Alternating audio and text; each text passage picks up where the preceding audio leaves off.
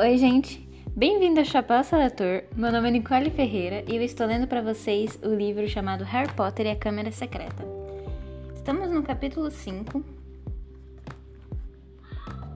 chamado O Salgueiro Lutador. Espero que gostem. O fim das férias de verão chegou muito depressa para o gosto de Harry. Ele estava ansioso para regressar a Hogwarts, mas aquele mês na toca foi o mais feliz de sua vida. Era difícil não ter inveja de Rony quando pensava nos Dursley e no tipo de boas-vindas que poderia esperar na próxima vez que aparecesse na Rua dos Alfeneiros. Na última noite de férias, a senhora Weasley fez para eles um, um jantar suntuoso, que incluiu todos os pratos favoritos de Harry, terminando com um pudim caramelado de dar água na boca. Fred e George encerraram a noite com uma queima de fogos fil filibusteiro. Encheram a cozinha de estrelas vermelhas e azuis que ricochetearam do teto para as paredes durante no mínimo uma hora. Então chegou a hora da última caneca de chocolate quente e de ir para a cama. Eles demoraram para viajar na manhã seguinte. Acordaram ao nascer do sol, mas por alguma razão pareciam ter um bocado de coisas para fazer. A senhora Weasley corria de um lado para o outro mal-humorada, procurando meias desparelhadas e pena de escrever. As pessoas não paravam de dar encontrões nas escadas, meio vestidas, levando pedaços de torradas nas mãos. O Sr. Weasley quase quebrou o pescoço ao tropeçar em uma galinha solta quando atravessava o quintal carregando uma malão de gina até o carro. Harry não conseguiu imaginar como é que oito pessoas, seis malões, duas corujas e um rato ia caber em um pequeno Ford Anglia. É claro que ele não contará com os acessórios especiais que o Sr. Weasley acrescentará. Nem uma palavra mole, cochichou ele. A Harry, quando abriu o malão do carro, ele mostrou como aumentar por, por artes mágicas para que a bagagem coubesse sem, sem problemas. Quando finalmente todos tinham embarcado no carro, a Sra. Weasley olhou para o banco traseiro, onde Harry, Rony, Fred, George e Percy estavam sentados confortavelmente lado a lado, e disse: Os trouxas sabem mais do que nós. Nós queremos reconhecer, não é? Ela e Gina entraram no banco dianteiro, que foi aumentado de tal maneira que parecia um banco de jardim público. Quero dizer, olhando de fora, a pessoa nunca imaginaria como o carro é espaçoso, não é? O Sr. Weasley ligou o monitor e saiu do quintal. Enquanto Harry se virava para trás para dar uma última olhada na casa. Mal teve tempo para pensar quando a veria outra vez e já estavam de volta. George esquecerá a caixa de fogos filibusteiros. Cinco minutos depois, tornaram a parar no quintal para Fred ir buscar depressa sua vassoura. Tinham quase chegado à rodoviária quando Gina gritou que deixará o diário em casa. Na altura em que tornaram a embarcar no carro, eles já estavam muito atrasados e muito mal-humorados. Sr. Weasley olhou para o relógio e depois para sua mulher. Molly, querida. Não, Arthur. Ninguém veria. Esse botãozinho aqui é um multiplicador de invisibilidade que instalei. Isso isso nos faria decolar e voar acima das nuvens. Estaríamos lá em 10 minutos e ninguém saberia. Eu disse não, Arthur, em plena luz do dia. Eles chegaram à estação King Cross às 15 para as 11. O Sr. Weasley disparou até o outro lado da rua para buscar os carrinhos para a bagagem. E todos correram para a estação. Harry tomará o expresso de Hogwarts no ano anterior. A parte complicada era chegar à plataforma 9 milha, que não era visível aos olhos dos trouxas. O que as pessoas tinham que fazer era atravessar uma barreira sólida que se, que se separava as plataformas 9 e 10. Não machucava, mas tinha que ser feito com cautela, de modo que os trouxas não vissem a pessoa desaparecer. Perce primeiro, disse Sr. Weasley, consultando nervoso o relógio no alto, que indicava que tinha apenas cinco minutos para desaparecer pela barreira sem ser vistos. Percy adiantou-se com passos firmes e desapareceu. Sr. Weasley seguiu depois Fred e George. Vou levar Gina e vocês dois iam logo atrás de nós. Disse a Sra. Weasley a Harry e Rony, agarrando a mão de Gina e se afastando. Num piscar de olhos, as duas tinham desaparecido. Vamos juntos. Só temos um minuto, disse Rony a Harry.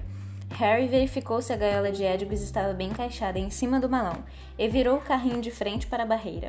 Sentia-se absolutamente confiante. Isso não era nem de longe tão desconfortável quanto usar pó de flu. Os dois se abaixaram sob a barra dos carrinhos e avançaram decididos para a barreira, ganhando velocidade. Quando, quando faltavam apenas poucos passos, eles desataram a correr e tapum! Os dois carros bateram na barreira e quicaram de volta. O malão de Rony caiu com estrondo. Harry foi derrubado. A gaiola de Edipo saiu saltando pelo chão encerado e ela rolou para fora. gritando indignada. As pessoas à volta olharam e um guarda próximo berrou: Que diabos vocês acham que estão fazendo? Perdi o controle do carrinho, ofegou Harry, apertando as costelas ao se levantar. Rony teve que recolher Edgus. A coruja fazia tanto escândalo que muitos dos circunstantes resmungaram contra a crueldade para com os animais. Por que não podemos atravessar? sibilou Harry para Rony. Não sei. Rony olhou desorientado para os lados. Uns dez curiosos continuavam a observá-los. Vamos perder o trem, cochichou Rony. Não entendo por que o portão se fechou. Harry olhou para o enorme relógio no alto com uma sensação ruim na boca do estômago. Dez segundos. Nove segundos. Ele levou o carrinho na frente com cautela até encostá-lo na barreira e empurrou com toda a força. O metal continuou sólido. Três segundos, dois segundos, um segundo. Já foi, disse Rony parecendo atordoado. O trem foi embora. E se papai e mamãe não conseguirem voltar para nós? Não tem algum dinheiro de trouxas? Harry deu uma risada cavernosa. Os Dursleys não me dão dinheiro há uns seis anos. Rony encostou o ouvido na barreira, da, na barreira fria. Não ouço nada, informou tenso. Que vamos fazer? Não sei quanto tempo vai levar para mamãe e papai voltarem. Eles olharam para os lados, as pessoas continuavam a vigiá-los, principalmente por causa dos gritos de Edwis que não paravam. Acho que é melhor irmos esperar ao lado do carro, sugeriu Harry. Estamos atraindo atenção demais. Harry! exclamou Rony, com os olhos brilhando. O carro? Que, que, que tem o carro? Podemos voar para Hogwarts no carro, mas eu pensei, estamos imobilizados, certo? E temos que voltar para a escola, não é? E até os bruxos de menor de idade podem usar magia quando há uma emergência grave. Seção 19, uma, ou coisa assim da lei de restrição ao. Mas sua mãe e seu pai, disse Harry, empurrando mais uma vez a, a barreira na esperança inútil que ela cedesse. Como é que vão chegar em casa?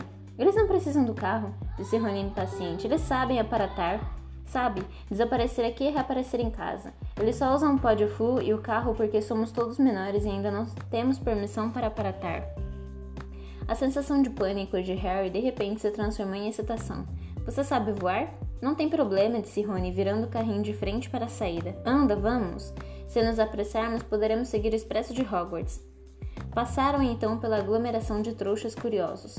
Saíram da estação e voltaram à rua secundária, onde ficará estacionado o velho Ford, Ford Anglia. Rony destrancou a enorme mala do carro com vários toques seguidos da varinha. Tornaram a carregar a bagagem na mala, puseram Edgwis no banco traseiro e embarcaram. Veja se não tem ninguém olhando, disse Rony, ligando a ignição com outro toque de varinha. Harry meteu a cabeça para fora da janela. O tráfego roncava na rua, pela rua principal adiante, mas a rua deles estava deserta. Tudo bem, falou. Rony apertou o botãozinho prateado no painel. O carro em que estavam desapareceu, e eles também. Harry sentiu o banco vibrar embaixo dele, ouviu o ruído do motor, sentiu as mãos em cima dos joelhos e os óculos em cima do nariz, mas pelo que conseguia ver, virara um par de olhos que flutuava acima do chão numa rua suja cheia de carros estacionados. Vamos? disse a voz de Rony vindo do, da direita. E o chão e os edifícios sujos de cada lado se distanciaram e, e foram desaparecendo de vista à medida que o carro decolava. Em segundos, Londres inteira, inteira estava lá embaixo, enfumaçada e cintilante. Então, ouviu-se um estampido e o carro. Harry e Rony reapareceram. Epa! exclamou Rony batendo no botão de invisibilidade. Está com defeito. Os dois socaram o botão. O carro desapareceu e tornou a reaparecer aos pouquinhos. Segure firme, berrou Rony, e pisou fundo no acelerador. Eles dispararam em linha reta para dentro de nuvens baixas e repolhudas, e tudo ficou cinzento e nevoado. E agora? perguntou Harry, piscando diante da camada sólida de nuvens que os, que os comprimia de todos os lados. Temos que ver o trem para saber que direção vamos tomar, disse Rony. Mergulhe outra vez, depressa. Eles baixaram até ficar sob as nuvens e se viraram no banco, tentando ver o solo. Estou vendo, gritou Harry, bem na nossa frente. Lá, o expresso de Hogwarts ia correndo embaixo deles, como uma cobra vermelha. Rumo norte, disse Rony, verificando a bússola no painel. Tudo bem, só vamos precisar verificar de meia e meia hora mais ou menos. Segure firme e eles dispararam para o alto, furando as nuvens, furando as nuvens. Um minuto depois saíram numa camada banhada de sol. Era um mundo diferente. Os pneus do carro roçavam de leve e o mar de nuvens fofas e o céu azul forte e infinito sob um sol claro de cegar. Agora, só temos que nos preocupar com os aviões, disse Rony. Eles se entreolharam e caíram na gargalhada. Durante algum tempo não conseguiram parar. Era como se tivessem mergulhado num sonho fabuloso. Isto, pensou Harry, era sem dúvida o único modo de viajar, deixando para trás todos os redemoinhos e as torrinhas de nuvens branquíssimas, em um carro inundado pela luz quente e clara do sol, com um pacotão de caramelos no porta-luva e a perspectiva de ver as caras invejosas de Fred e George quando eles aterrissassem, suave espetacularmente num vasto gramado diante do castelo de Hogwarts.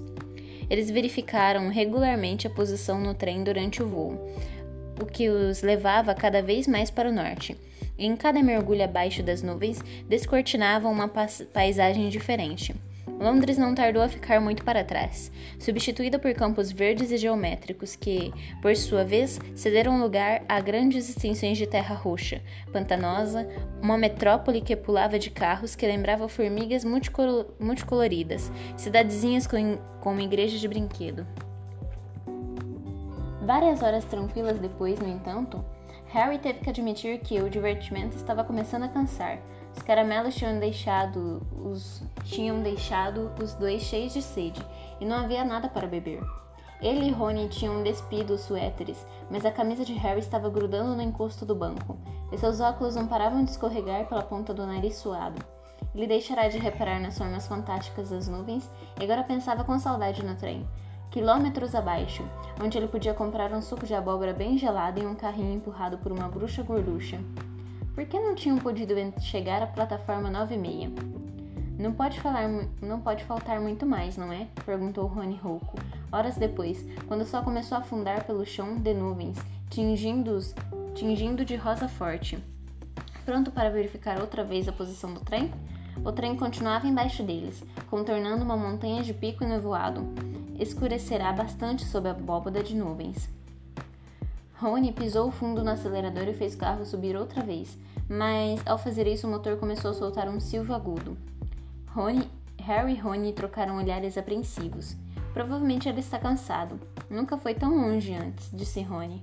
E os dois fingiram não notar o ruído que ficava cada vez mais forte, à medida que o céu ia escurecendo cada vez mais. As estrelas espocavam na escuridão, Harry tornou a vestir o suéter, tentando fingir que não via que os limpadores do para-brisa agora se moviam devagar, como se protestassem. Falta pouco, disse Rony, mais para o carro do que para Harry. Falta pouco agora, e deu palmadinhas nervosas no painel.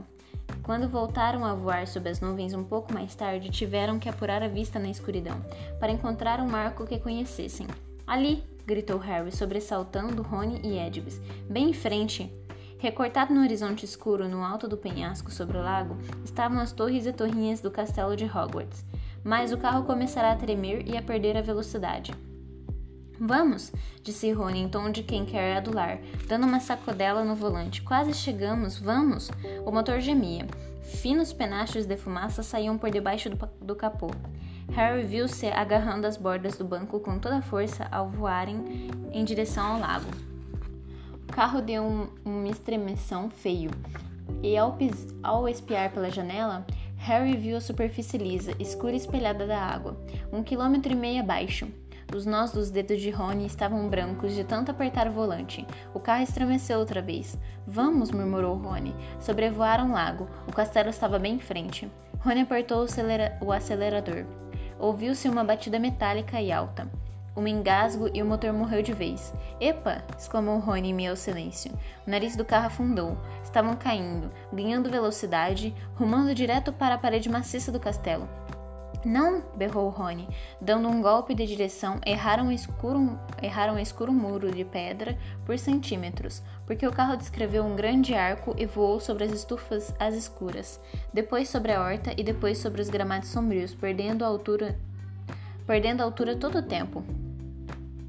Rony largou de vez o volante e puxou a varinha do bolso traseiro. Pare, pare! berrou, golpeando o painel e o para-brisa, mas eles continuaram a mergulhar o chão, voando ao seu encontro. Cuidado com aquela árvore, urrou Harry, atirando-se sobre o volante, mais tarde demais. Crack! Com um estrondo de ensurdecer de metal batendo em madeira, eles colidiram com um tronco avantajado. Despencaram no chão com um baque forte. O vapor que saía por baixo do capô amassado formava nuvens enormes. Edgo esguinchava de terror. Um galo do tamanho de uma bola de golfe latejou na cabeça de Harry, onde ele baterá no para-brisa, e à sua direita Rony deixou escapar um gemido, baixo e desesperado. Você está bem? perguntou Harry com urgência na voz. Minha varinha, respondeu Rony com a voz trêmula. Olhe minha varinha. Ela quase se partirá em duas. A ponta balançava inerte, segura apenas por meia dúzia de farpas de madeira. Harry abriu a boca para dizer que tinha certeza de que poderiam consertá-la na escola, mas nem chegou a falar. Naquele mesmíssimo instante, alguma coisa bateu na lateral do carro com a força de um touro furioso, atirando Harry contra Rony, ao mesmo tempo que outra pancada igualmente pesada atingiu o teto. O que está acontecendo? exclamou Rony, regalando os olhos para o para-brisa, enquanto Harry virava a cabeça em tempo de ver um galho grosso como uma jiboia que o amassava. A árvore em que tinham batido atacava os dois. Curvará o tronco quase ao meio, e seus ramos nodosos socavam cada centímetro do carro que conseguiam alcançar. Caracas! exclamou Rony quando o outro ramo retorcido fez uma grande moça, uma grande moça na porta do lado dele. O para-brisa agora vibrava sob uma saraivada de golpes aplicados por gatilhos, em forma de nós e um galho grosso, como um ariete, socava furiosamente o teto, que parecia estar afundando. Se manda! gritou Rony, tirando todo o peso contra a porta. Mas no segundo seguinte, ele é empurrado de volta contra o colo de Harry, por um direto no queixo dado por outro galho. Estamos perdidos, gemeu ele, quando o teto afundou, mas de repente o fundo do carro começou a vibrar. O motor pegará outra vez. De marcha ré, berrou Harry, e o carro disparou para trás. A árvore continuava a tentar atingi-los. Ouviam as raízes rangerem como se rasgassem, como se se rasgassem, tentando golpeá-los enquanto se afastavam dela toda. Essa, ofegou Rony, foi por pouco. Muito bem, carro. O carro, porém, chegará ao limite de suas forças. Com os dois com dois fortes tancos, as portas se escancararam e Harry sentiu o banco deslizar para o lado. No momento seguinte, ele se viu estatelado no chão úmido. Pancadas fortes lhe informaram que o carro estava ejetando a bagagem deles da mala. A gaiola de Edgus voou pelos ares e se abriu. Ela soltou um guincho raivoso e voou veloz para o castelo, sem nem ao menos olhar para trás. Então, amassado, arranhado e fumigando, o carro saiu roncando pela escuridão, as lanternas traseiras brilhando com raiva. Volte aqui! Gritou Rony para o carro, brandindo a varinha partida. Papai vai me matar. Mas o carro desapareceu de vista, com uma última gargalhada do cano de descarga. Dá para acreditar na nossa sorte? disse Rony infeliz, abaixando-se para recolher perebas. De todas as árvores em que poderíamos ter batidos, tinha que. Tínhamos que bater nessa que revida? Ele espiou por cima do ombro a velha árvore que continuava a agitar os ramos ameaçadoramente. Vamos, disse Harry cansado. É melhor irmos logo para a escola. Não se pareceu nada como uma chegada triunfal que eles tinham imaginado. Os músculos duros, enregados e, contum e contundidos, os dois apanharam as alças dos malões e começaram a arrastá-los pela encosta gramada, acima, acima, em direção à imponente porta de entrada de carvalho. Acho que a festa já começou, comentou Rony, largando a mala ao pé dos degraus da entrada e ainda espiar silenciosamente por uma janela iluminada. Ei, Harry, vem ver, é a seleção! Harry correu à janela e juntos eles e ele e Rony contemplaram o salão principal. Uma quantidade de velas pairava, pairava no ar sobre as quatro mesas compridas e lotadas, fazendo os, os pratos e as taças de ouro faiscarem. No alto, o teto encantado que sempre refletia o céu lá fora pontilhado de estrelas. Em meia floresta de chapéus cônicos de Hogwarts, Harry viu uma longa fila de participantes de cara assustadas ao entrar no salão. Ginny estava entre eles, facilmente identificável pelos cabelos da família Weasley, muito vividos. Entre mentes, a professora McGonagall, uma bruxa de óculos que usava os cabelos presos em um coque, estava colocando o famoso chapéu seletor sob um banquinho diante dos recém-chegados. Todo ano, Aquele chapéu antigo, remendado, esfiapado e sujo, selecionava os novos alunos para as quatro casas de Hogwarts: Grifinória, Lufa-Lufa, Corvinal e Sonserina. Harry lembrava-se bem da noite em que o colocará na cabeça. Exatamente há um ano, e esperará petrificado a decisão do chapéu que murmurava audivelmente em seu ouvido. Por alguns segundos terríveis, ele receará que o chapéu fosse colocá-lo na Sonserina, a casa de onde saiu um número maior de bruxos, de bruxos e bruxas das trevas do que de qualquer outra. Mas ele acabará indo para a Grifinória, junto com Rony, Hermione e o resto dos Weasley. No último trimestre letivo, Harry e Rony tinham ajudado a Grifinória a ganhar o campeonato das casas, vencendo Sonserina pela primeira vez em sete anos. Um garoto muito pequeno, de cabelos castanhos cinzentados, foi chamado para colocar o chapéu na cabeça. O olhar de Harry passou por ele e foi pousar no lugar em que Dumbledore, o diretor, assistia à cerimônia, sentado à mesa dos funcionários, sua longa barba prateada e os óculos de meia-lua brilhando à luz das velas. Vários lugares adiante, Harry viu Gilderoy Lacquard com suas vestes azuis, e lá na ponta sentava-se Hagrid, enorme e peludo, bebendo grande go grandes goles de sua taça. Espere aí! Cochichou Harry para Rony. Há uma cadeira vaga na mesa dos funcionários. Onde está Snape? Severo Snape era o professor de que Harry menos gostava. Por acaso, Harry era o aluno de quem Snape menos gostava também. Cruel, irônico e detestado por todo mundo, exceto pelos alunos de sua própria casa, Sonserina. Snape ensinava poções. Vai ver ele está doente, disse Rony esperançoso. Vai ver ele foi embora, disse Harry, porque não conseguiu o lugar de professor de defesa contra as artes das trevas outra vez. Ou vai ver foi despedido, disse Rony entusiasmado. Quero dizer, todo mundo detesta. Ou vai ver, disse uma voz muito seca atrás deles. Está esperando para saber por que vocês dois não chegaram no trem da escola. Harry virou-se depressa. Ali, as vestes negras ondeando a brisa gelada, achava-se parado Severo Snape. Era um homem magro, com uma pele macilenta, um nariz curvo e cabelos negros, e oleosos até os ombros, e naquele momento sorria de um jeito que dizia a Harry e Rony que estavam numa baita encrenca. Me acompanhem disse Snape. Sem nem ousarem se entreolhar, Harry e Rony seguiram Snape pela escada e entraram no enorme saguão cheio de ecos.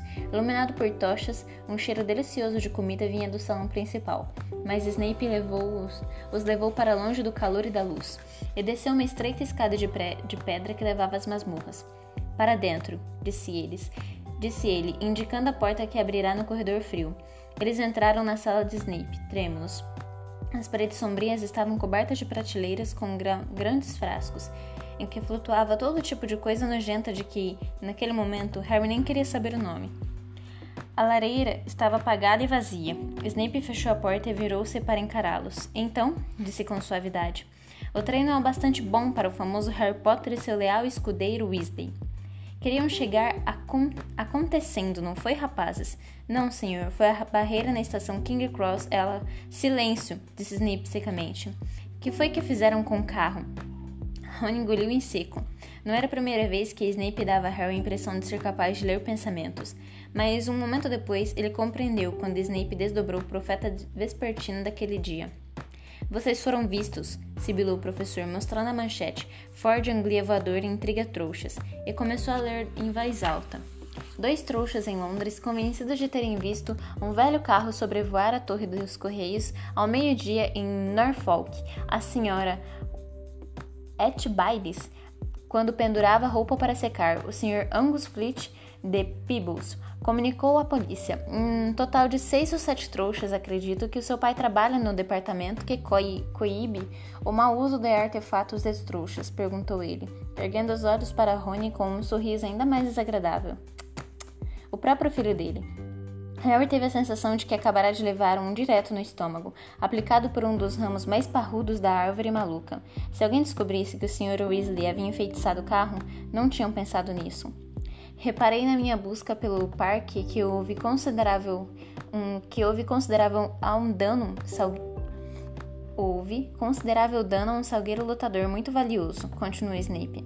Aquela árvore causou mais dano a nós do que nós a. Deixa escapar Rony. Silêncio! Disse Snape outra vez. Infelizmente vocês não fazem parte da minha casa, e a decisão de expulsá-los não cabe a mim. Vou buscar as pessoas que têm esse prazeroso poder. Esperem aqui. Harry e Rony se entreolharam pálidos. Harry não sentia mais fome, sentia-se extremamente enjoado. Tentou não olhar para uma coisa grande e pegajosa que estava suspensa em um líquido verde. É uma prateleira atrás da escrivaninha de Snape.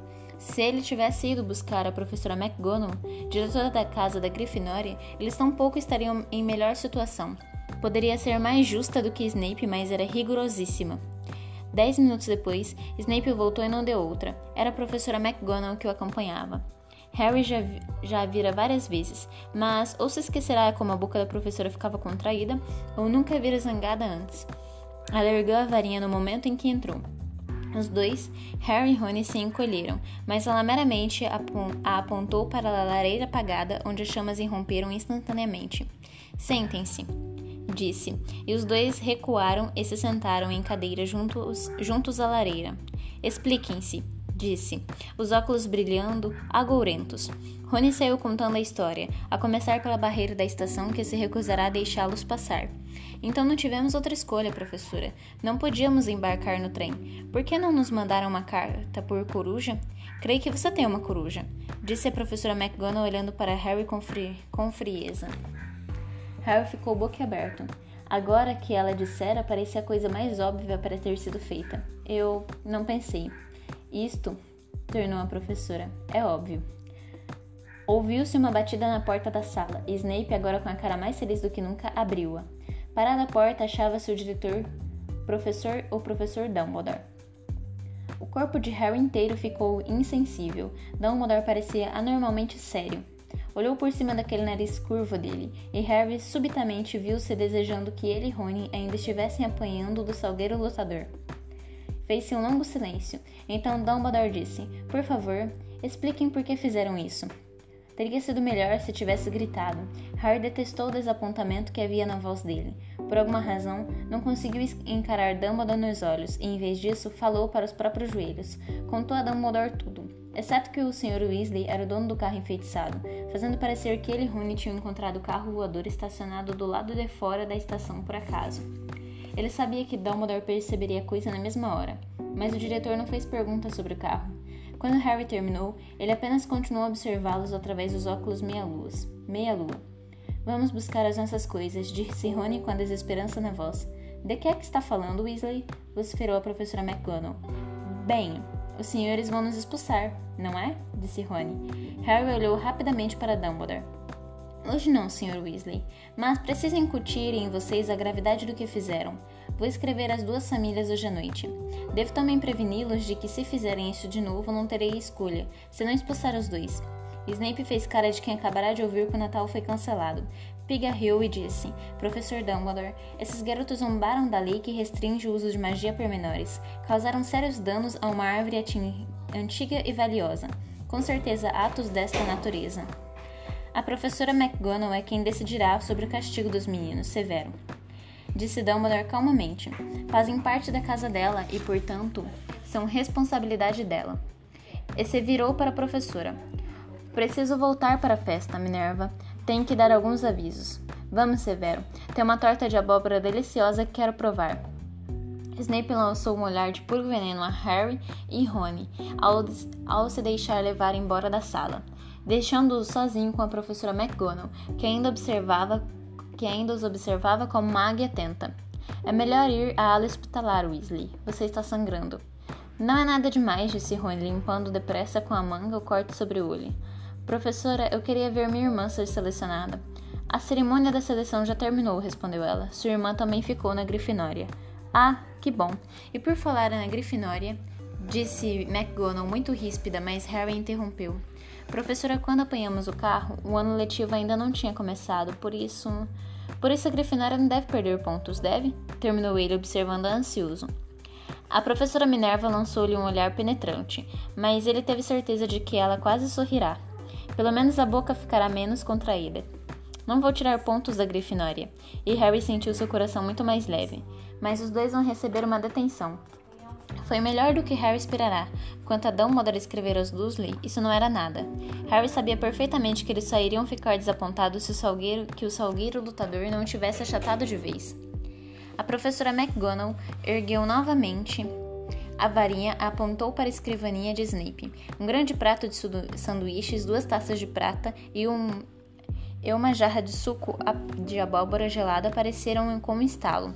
Vocês vão comer aqui e depois vão direto para o dormitório. E eu também preciso voltar à festa. Quando a porta se fechou, Rony deixou escapar um assobio baixo e longo. Achei que estávamos ferrados, disse ele agarrando um sanduíche. Eu também, disse Harry servindo-se. Mas dá para acreditar na nossa falta de sorte? perguntou Rony com a voz pastosa, porque tinha a boca cheia de galinha e presunto. Fred e George devem ter voado naquele carro umas cinco ou seis vezes, e, nem, e nunca nenhum trouxa viu os dois. Ele engoliu e deu uma grande dentada. Por que não conseguimos atravessar a barreira? Harry sacudiu os ombros. Mas vamos ter que nos cuidar daqui para frente, disse tomando um grande gole de suco de abóbora, cheio de gratidão. Gostaria de, ter, de termos podido ir à festa. Ela não queria que fôssemos nos exibir, disse Rony ajuizadamente. Não quer que as pessoas pensem que somos sabidos porque chegamos de carro voador. Quando acabaram de comer tudo que puderam, o prato sempre tornava a se encher. Eles se levantaram e deixaram a sala, tomando o caminho familiar para a torre da Grifinória. O castelo estava silencioso, parecia que a festa havia acabado. Os dois passaram pelos quadros que resmungavam e as portas rangiam, e subiram a estreita escada de pedra, até chegarem finalmente à passagem onde se escondia a entrada secreta para a Grifinória. Atrás do retrato a óleo de uma mulher muito gorda, de vestido de seda rosa. Senha? perguntou ela quando os dois se aproximaram. Hum, murmurou Harry. Eles não sabiam a senha do novo ano. Ainda não tinham encontrado o monitor da Grifinória, mas o socorro chegou quase imediatamente quando ouviram um tropel de passos às costas, e quando se viraram, deram com Hermione que correu ao encontro deles. Aí estão vocês! Onde se meteram? Os boatos mais ridículos. Alguém disse que vocês foram expulsos por terem batido com um carro voador. Bem, não fomos expulsos, garantiu-lhe Harry. Vocês não vão me dizer que realmente chegaram aqui voando, disse Hermione em um tom quase tão severo quanto da Mac professora McGonagall. Pode poupar o sermão, disse Rony impaciente, e nos dizer qual é a nova senha? É maçarico, respondeu Hermione impaciente. Mas não é isso que está em questão. Suas palavras, porém, foram interrompidas, pois o retrato da mulher gorda se abriu em meio a uma repentina tempestade de aplausos. Parecia que todos os alunos da Grifinória ainda estavam acordados, espremidos na sala comunal redonda, trepados nas mesas fora do, esquadro e nas poltronas que afundavam, esperando os dois chegarem. Braços passaram pela abertura do retrato para puxar Harry e Rony para dentro, deixando Hermione subir depois sozinho. Genial, berrou Dino Jordan. Um achado, que entrada, aterrissar um carro voador no salgueiro lutador? Vão comentar isso durante anos. Parabéns, disse um quintanista com quem Harry nunca falara antes. Alguém dava palmadinhas em suas costas, como se ele tivesse acabado de ganhar uma maratona. Fred e George abriram caminho por entre os colegas aglomerados e perguntaram ao mesmo tempo: por que não viemos no carro, hein? Rony estava com uma cara vermelha e sorria constrangido, mas Harry acaba, acabava de ver uma pessoa que não parecia nada feliz. Percy. Percy era visível por cima das cabeças de uns alunos de primeira série animados e parecia estar querendo se aproximar o suficiente para começar a ralhar com eles. Harry cutucou Rony nas costelas e fez sinal em direção a Percy. Rony entendeu tudo na mesma hora. Temos que subir. Um pouco cansados, disse ele, e os dois começaram a abrir direção, abrir caminho em direção à porta do lado oposto da sala, que levava à escada circular e aos dormitórios. Noite, Harry falou por cima do ombro para Hermione, que estava com uma cara tão feia quanto Percy. Os garotos conseguiram chegar ao outro lado da sala comunal, ainda recebendo palmadinhas nas costas, e alcançaram a paz das escadas. Subiram a escada correndo direto para a cama, e finalmente chegaram à porta do antigo dormitório, que agora tinha um letreiro que dizia: Alunos de segunda série. Entraram no quarto circular que já conheciam, com camas de quatro colunas e cortinas de veludo vermelho, e suas janelas altas e estreitas. Seus malões tinham sido trazidos até o quarto e colocados aos pés das camas. Rony sorriu com um ar de culpa para Harry. Sei que não devia ter curtido isso nem nada, mas. A porta do dormitório se escancarou e por ela e por ela entraram os alunos dos segundanistas da Grifinória, Simas Finnegan, Dino Thomas e Neville Longbottom. Inacreditável! exclamou Simas radiante. Legal, disse Dino. Um assombro, acrescentou Neville atônito. Harry não conseguiu se controlar. Sorriu também. E este foi o capítulo 5. A gente se vê no capítulo 6 chamado Gilderoy Lacuarte. Até breve!